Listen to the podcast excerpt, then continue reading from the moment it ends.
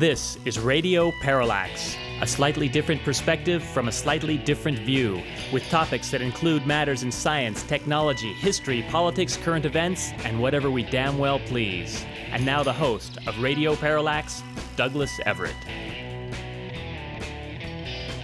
We're happy to note here at the onset that in our second segment today, a man who's become a regular on this program, Stephen J. Harper, will return.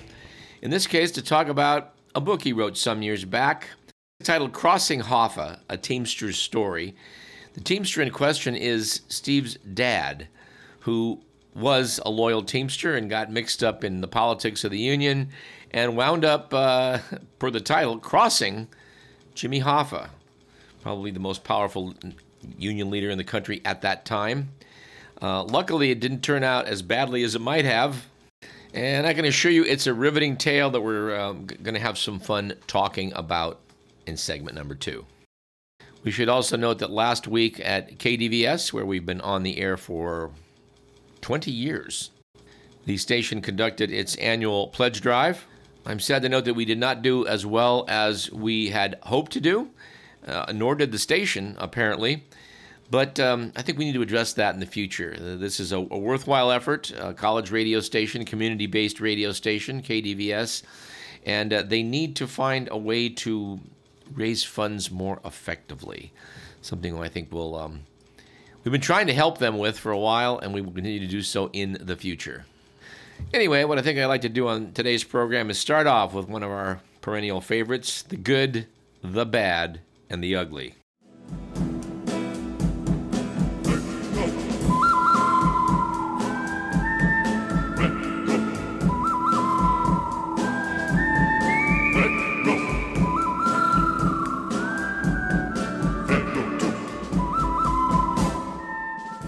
We would note that according to the Week magazine, it was a good week a week or so ago for political correctness with the news that a teenager was disqualified from a Pokemon trading card tournament in North Carolina because he giggled when asked his preferred pronoun. Makani Tran said his brief laugh was caused by pre match jitters and that he has zero issues with people's pronouns and how they choose to identify. But a judge told Tran that his giggle caused someone to feel, quote, unsafe and uncomfortable, end quote. And let's face it, who hasn't felt uncomfortable and sometimes even unsafe when someone around them is giggling inappropriately? And it was, on the other hand, a, a bad week for lovers of porn with the revelation that, quote, quote, Claudia, unquote, an attractive 19 year old brunette who's selling lots of nude photos of herself on the website Reddit, is in fact the imaginary creation of an AI powered image generator. And no, we have no way of knowing here at Radio Parallax whether that was in any way discouraging to the purchasers of said pornographic images. But it does speak to the uh, often claimed issue that AI is going to have some powerful effects in our future. Though we're not sure in this instance that it is going to indeed make the world a better place. And lastly, it was an ugly week a few weeks back for getting a taste of freedom with the news that two Virginia inmates, who, after laboriously tunneling out of a prison using a toothbrush, went for pancakes at an IHOP just seven miles away and were promptly recaptured. the reason for that was that fellow diners recognized them from news reports. Now, we realize that sometimes people just can have an overpowering hankering for a stack of hots. But our recommendation to anyone who's determined to break out of prison is once you're out, you really should hightail it away and not stop for some, you know, butter and maple syrup draped hotcakes. But our suspicion is that those listeners we have in the prison population are already aware of that. And since we're in a humorous vein, let us pull out one of our perennial favorites on the show the oftentimes masterpieces produced by Garry Trudeau in his Doonesbury strip. In his first panel of six, Mike Doonesbury and wife are in front of the television, from which comes the sound bubble. Do you suffer from mild forgetfulness? Well, it might be time for a placebo. Panel 2. Prevagen is the only placebo proven to stimulate denial in older adults with memory loss. Panel 3. How? Well, it contains a synthetic ingredient like one found in jellyfish, who have memories like elephants. Fourth panel. Anecdotal results may vary, but three out of four pharmacists recommend Prevagen and other products that they carry. Panel 5. Ask your pharmacist if spending $750 a year on Prevagen is right for you. And in the final panel, Mike turns to his wife and says, Is this strip a rerun? It looks familiar. To which she replies, Wow, good recall. No Prevagen for you. Yes, if I thought jellyfish proteins would improve my memory, I'd be taking them too, but there really is no evidence that it does, which is why I think Garry Trudeau can put a strip out like this and not fear any legal reprisals from the people that make Prevagen. I must say, that is a gutsy move. And speaking of sea creatures, we have an item here from the week referring to sea stars. Now, I realize that uh, we know we are broadcast on KDVS, and people in the zoology department are going to say, why is he bringing that up? The sunflower sea star, the largest starfish in the world, is part of the phylum Echinodermata, whereas jellyfish are Coelenterata, a totally different phylum, but then you knew that. Anyway, the bad news about the sunflower sea star, the largest starfish in the world, is that it apparently is on the verge of extinction. The star, which can support 24 limbs and span more than a yard from tip to tip, was once ubiquitous along the Pacific coast, but between 2013 and 2017, more than 90% of the species was wiped out by sea star wasting syndrome. It's what thought to be the largest marine disease outbreak ever recorded. Scientists believe the epidemic is caused by a pathogen and linked to climate change as the disease spreads faster in warmer waters. The animal's decline has been devastating for California's kelp forests. Sunflower sea stars consume kelp eating sea urchins, which have exploded in population since the starfish went, went into decline. When you remove the sea stars, said Sadie Wright of the National Oceanic Atmospheric Administration, you can see the cascading effects. Wright and her colleagues have recommended that the animals be protected under the Endangered Species Act. Mr. Millen's not sure how that's going to help because, well, who are we protecting the sea stars from? Now, let's face it, there is trouble brewing in the world's oceans. We reported some years ago in this program how it was that off the California coast, satellite fo- photos showing massive beds of kelp now don't show such massive beds. So we are happy to report that some scientists are taking a look at um, kelp and noting that it is something we really could foster to our great benefit. First off, you can eat it. It's noted that uh, China, Japan, it's noted that in China, Japan, and Korea, seaweed is a major part of the national diet. And I must confess, those little flat uh, boxes they sell of dried seaweed I, are something that I've, uh, well, not exactly become addicted to, but do enjoy very much. No, I'm not kidding. They're tasty. And even if you don't think about it, you're probably still ingesting seaweed or extracts of it without knowing it. Thickeners in sauces and yogurts, for example, are made of carrageenans, which are compounds found in red seaweed. They're often listed as E407 on packaging. They're also a common ingredient in many cosmetics. New Scientist quoted a scientist in Denmark as saying that nobody knows there is carrageenan from seaweed in your toothpaste. Seaweed's long chain molecules might be ideal for making plastic substitutes, and some such bioplastics are already on the market. Anyway, the point of this article is that uh, we can get a lot more seaweed by cultivating it. And I really do hope that they could proceed along these lines to um, to put seaweed where it maybe isn't grown uh, in quantity at present, and, and, and by all means do what they can to restore the kelp beds off the California coast. And this causes us to slide sideways into our previous story about all of the sargassum, which is a type of seaweed which is currently menacing beaches in Florida and the Caribbean. Now, folks out there are intent upon harvesting massive amounts of seaweed. This may uh, this may be a shortcut to that.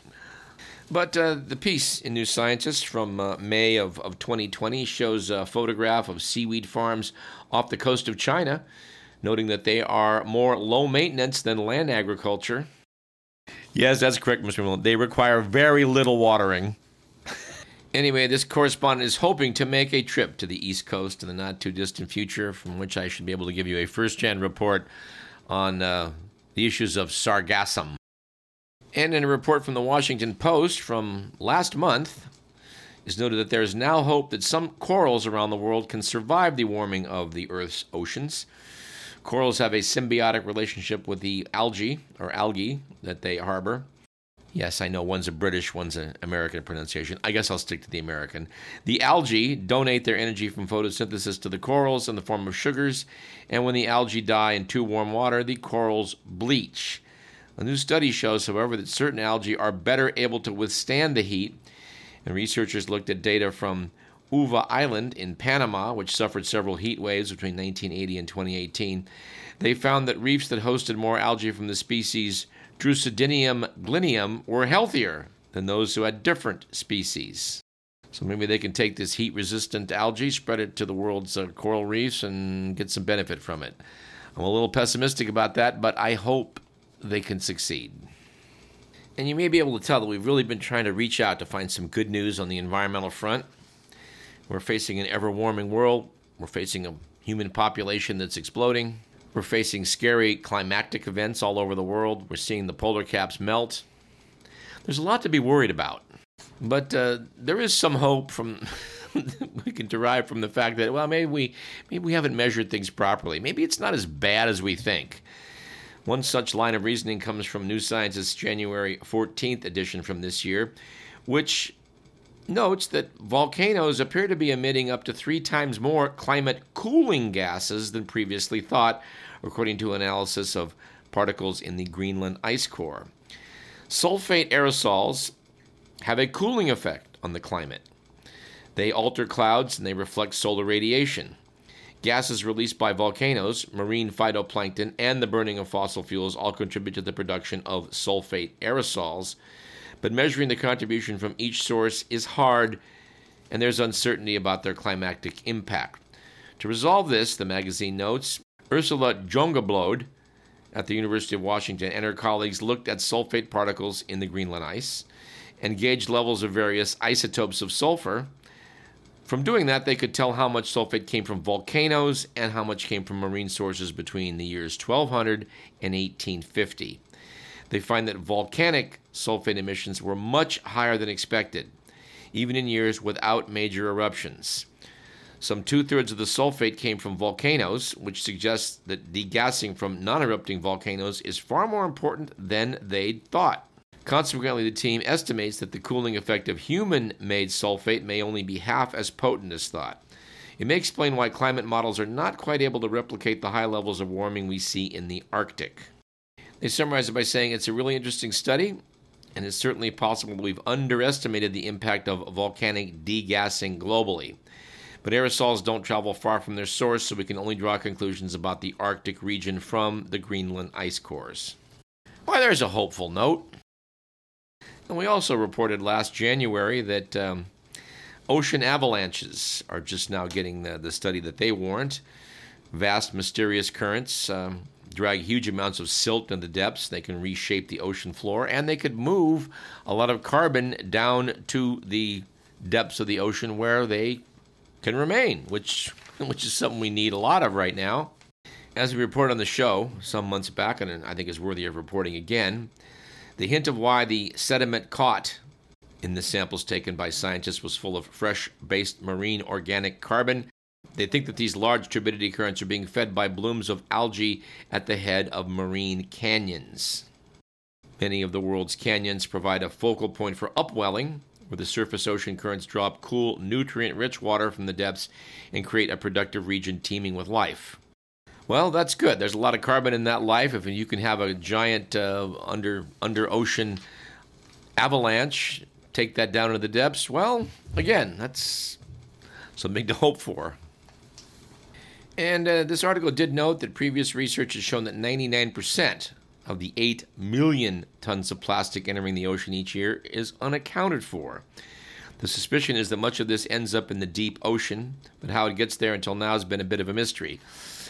There's a recent article out now noting that um, the microorganisms in the ocean, bacteria in particular, may be breaking down the plastics in the ocean faster than we know.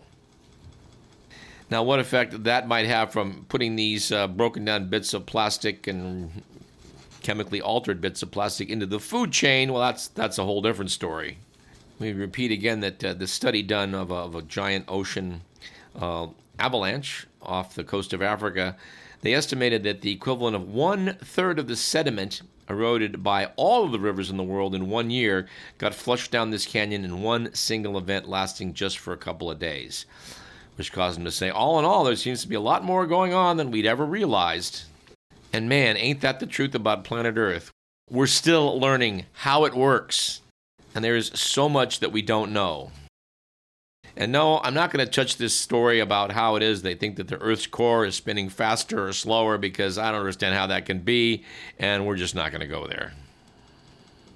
Although, if we are going to make mention of, of mysteries in science, I, I cannot resist um, reporting on something I saw. I don't know which one of these streaming services I was watching, but it talked about the great oxygenation event that took place in planet Earth about 2.4 million years ago. It's a fascinating subject. If you or I could get into a time machine and go back 2.4 million years and step out, we'd be dead pretty quickly because there ain't enough oxygen to breathe. Now, it's believed that microorganisms were manufacturing. Now, it seems clear in retrospect that for probably hundreds of millions of years, microorganisms were manufacturing uh, incredible amounts of oxygen, but there was so much iron in the Earth's oceans that the oxygen combined with the iron formed rust, made sedimentary deposits, which, by the way, are still present all over the world in what are called banded iron deposits. That's why there's a big iron industry up in the Great Lakes region. And once they kind of deposited all that iron out of the ocean, then the oxygen could start building up in the atmosphere, which eventually led to you and me. Well, there, there were a few steps along the way. But I watched a, a, sort of a companion documentary. It wasn't the same people that put out the, the one I'm referring to, which was quite excellently done. But uh, something I always wondered about is how is it that Mars is the red planet? It's a planet full of rust. That's why when you go out and look at the planet, it it's red. Rust is red. It's a giant damn ball of rust. Now here on Earth we have vast rust deposits everywhere from what I'm referring to a moment ago about the fact that all this oxygen got created. The question then arises, which was not satisfactorily answered by the documentary, is where did Mars get all of the oxygen to form all of its rust? To which I would add, clearly, there's more to the story. By the way, they think Mars got rusty faster than the Earth did, something like three and a half billion years ago, not two and a half for us. So does that mean Mars got microorganisms before us and pumped out huge amounts of oxygen? Well, I certainly doubt it, but I don't have any other explanation. And dear listeners, if you, the scientist among you, or, or the non scientist among you, have some thoughts or something you read about that can help explain this, please drop us a line at info at radioparallax.com. And speaking of letters from the public, we would like to thank uh, the generous contributor who weighed in on last week's Pledge Drive program, who noted they've been listening to this show for 20 years. Who knew? And to KDVS since 1978. Go I'm not sure I've been listening for 20 years. Mr. Millen, I'm not sure sometimes you're listening at all. What? There's a pretty good article in The Atlantic uh, a couple issues ago by Jonathan Rauch titled, Is America Ready for a New Age of Nuclear Power? The subtitle was There's No Way to Mitigate Climate Change Without It. That is a premise that we suspect is probably true, sadly. But we also suspect that due to the uh, the work of anti-nuclear activists and and the fault of the damn nuclear industry itself, which has been basically a branch of uh, the military-industrial complex, I hate to say. Due to this unfortunate convergence, we're not sure the cavalry can get here in time. Our pessimism is reinforced by an article which I can't put my hands on the moment, uh, which referred to how it was that uh, the Germans have decided that, in spite of the fact that they're having an energy crisis, and this is being compounded by the war in Ukraine and the cutting off of gas supplies, the Germans have decided this would be a good time to go ahead and maintain their plan to shut down the nukes of the country. I think as recently as 20 years ago, Germany got something like 20% of its energy from nukes. And it's now down to like six, and uh, will soon go down to zero. Although not exactly zero, because Germany buys lots of power from France, which has an excess because France is powered by Surprise, nuclear energy. Of course, the French built uh, their their reactors in a sane way, not making each one of them uh, a custom uh, a custom spec facility, but instead making them all the same. You know what? We're not going to go into that today. All right, let's go to the archives and uh, take a whack at the dismal science. Although this isn't really an article about economics. Well, uh, maybe it is an article about economics. I stumbled upon this in my archives a couple weeks ago, an article one of our favorites, Michael Lewis. This comes from the New York Times Magazine, June 6th, 2004. As I recall, I skimmed at the time, thought this is something we could talk about in the radio, and well, sometimes it just doesn't happen overnight. So 19 years later, I would like to pick up this piece by Michael Lewis titled The Irresponsible Investor and take a few excerpts from it. The subheadline was Corporate Fraud, Sweatshop Abuse, No Charitable Giving, Blame the Shareholder. Now, the quaint aspect about this piece is it's, it's written in, in 04 at the time when Google was just sort of getting off the ground and had not yet become the worldwide behemoth that it is at the moment. So, as with some nostalgia, we look back at what Michael Lewis was writing in 2004 and saying that in a recent letter to financial markets, in which they lay out the ground rules for their public share offering, Google's founders, Larry Page and Sergey Brin, insist that rule number one will be don't be evil. This, they seem to think, will strike their audience as a radical idea. That is because the audience consists mainly of investors. Five long years in Silicon Valley have apparently taught the Google founders a great deal about the people who are about to make them billionaires. The rap sheet on the American investor is long, but it can be briefly summarized. 1. The investor cares about short term gains in stock prices a lot more than he does about the long term viability of a company. Indeed, says Michael Lewis, he does not even seem to notice that the two goals often conflict. Outside pressure from investors, write the Google founders, too often tempt companies to sacrifice long term opportunities to meet quarterly market expectations. Of course, I have to stop right there and say when we see what Google did, discovering the boatloads of money that it could make by knowing what you're searching for.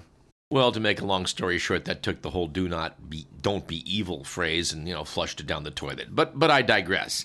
According to Michael Lewis, the second thing we should keep in mind when considering the irresponsible investor is that the American investor's short-term greed leads him to be more interested in the appearance of a business than its substance wrote the Google founders, sometimes this pressure has caused companies to manipulate financial records in order to, quote, make their quarter, unquote. Says Lewis, the investor, of course, likes to think of himself as a force for honesty and transparency, but he's proved in recent years that he prefers a lucrative lie to an expensive truth, and he's very good at letting corporate managers know it. The third item regarding the irresponsible investor is that investors in their short sightedness encourage companies to neglect their social responsibility. Said Lewis, this otherwise innocent letter to stock market investors turns on its head the moral verdict of the internet boom. In the world according to Google, investors aren't victims, but perps. He goes on to explain at some length in this piece how it is that that's a very convenient attitude for the founders of a large company to adopt. Although, sadly, without a doubt, this does point to pressures that any such head of a company would have to face once they answer to investors. Now, if you hold any investments out there, dear listener, and we hope you do have some, we would note that one thing you want for sure is to get some kind of return on what it is you hold. And we also hope that you want to balance that off with something that is socially responsible. You know what I mean? This article points out 19 years ago something I didn't know about that there is a socially responsible investing index, the SRI. It exists to create pressures on businessmen to behave less like greedy automatons and more like responsible human beings. But he notes by the most wildly generous calculations, only one in nine dollars is invested in SRI funds, and the vast majority of these merely seek to avoid tobacco stocks. Of the roughly $19 trillion in American capital investment, in other words, 17 trillion or so is invested with the implicit instruction Just give me back as much money as possible.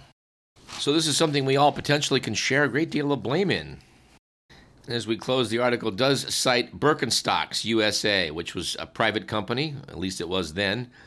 It was subject to ordinary market forces, but was immune to pressures from the outside investor.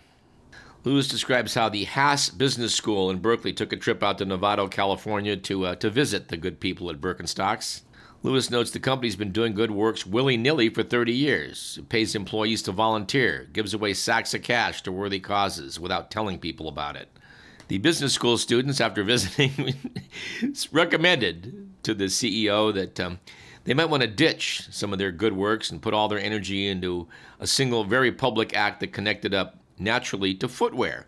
They recommended shrewdly that Birkenstock sponsors walks for causes. The cause really didn't matter so much as the fact that potential customers would be walking many miles on its behalf, and someone online would encounter a giant sign that said Birkenstock. Notes Lewis, the CEO, listened politely to what the business school students had to say and said to him, I wrestle with the words and phrases they throw around formalize, standardize, best practices, bang for your buck. Those words don't live in this organization on a daily basis. A lot of them are words we try to abolish. He said, Make money, yes, but don't make a fetish out of it. If the company were compelled to answer to shareholders, it would destroy us. Lewis concluded by saying this kind of talk is daft to most investors. Birkenstock USA has existed for nearly 40 years, but it still has only about $120 million in annual sales. It has grown slowly, generating steady but modest profits and exhibiting no great ambition to grow a lot faster. To which he added, Who wants to invest in that? Saying that to the financial markets, these guys are a bunch of mediocrities. But he said, That's the idea. Saying when you make a point of behaving extremely well, you're unlikely to make as much money as when you don't. And that may be a good way to close this off today. Kind of reminds me of that line from The Godfather 2 when the senators are grilling Michael Corleone, to which he replies with, We're all part of the same hypocrisy, Senator. And I guess to some degree it is unavoidable, but we can, you know, modify what we do, and, and we should. Anyway, we are in need of a short break. Let's take one. I'm Douglas Everett. This is Radio Parallax. When we come back, we'll be speaking with our good friend, Stephen J. Harper.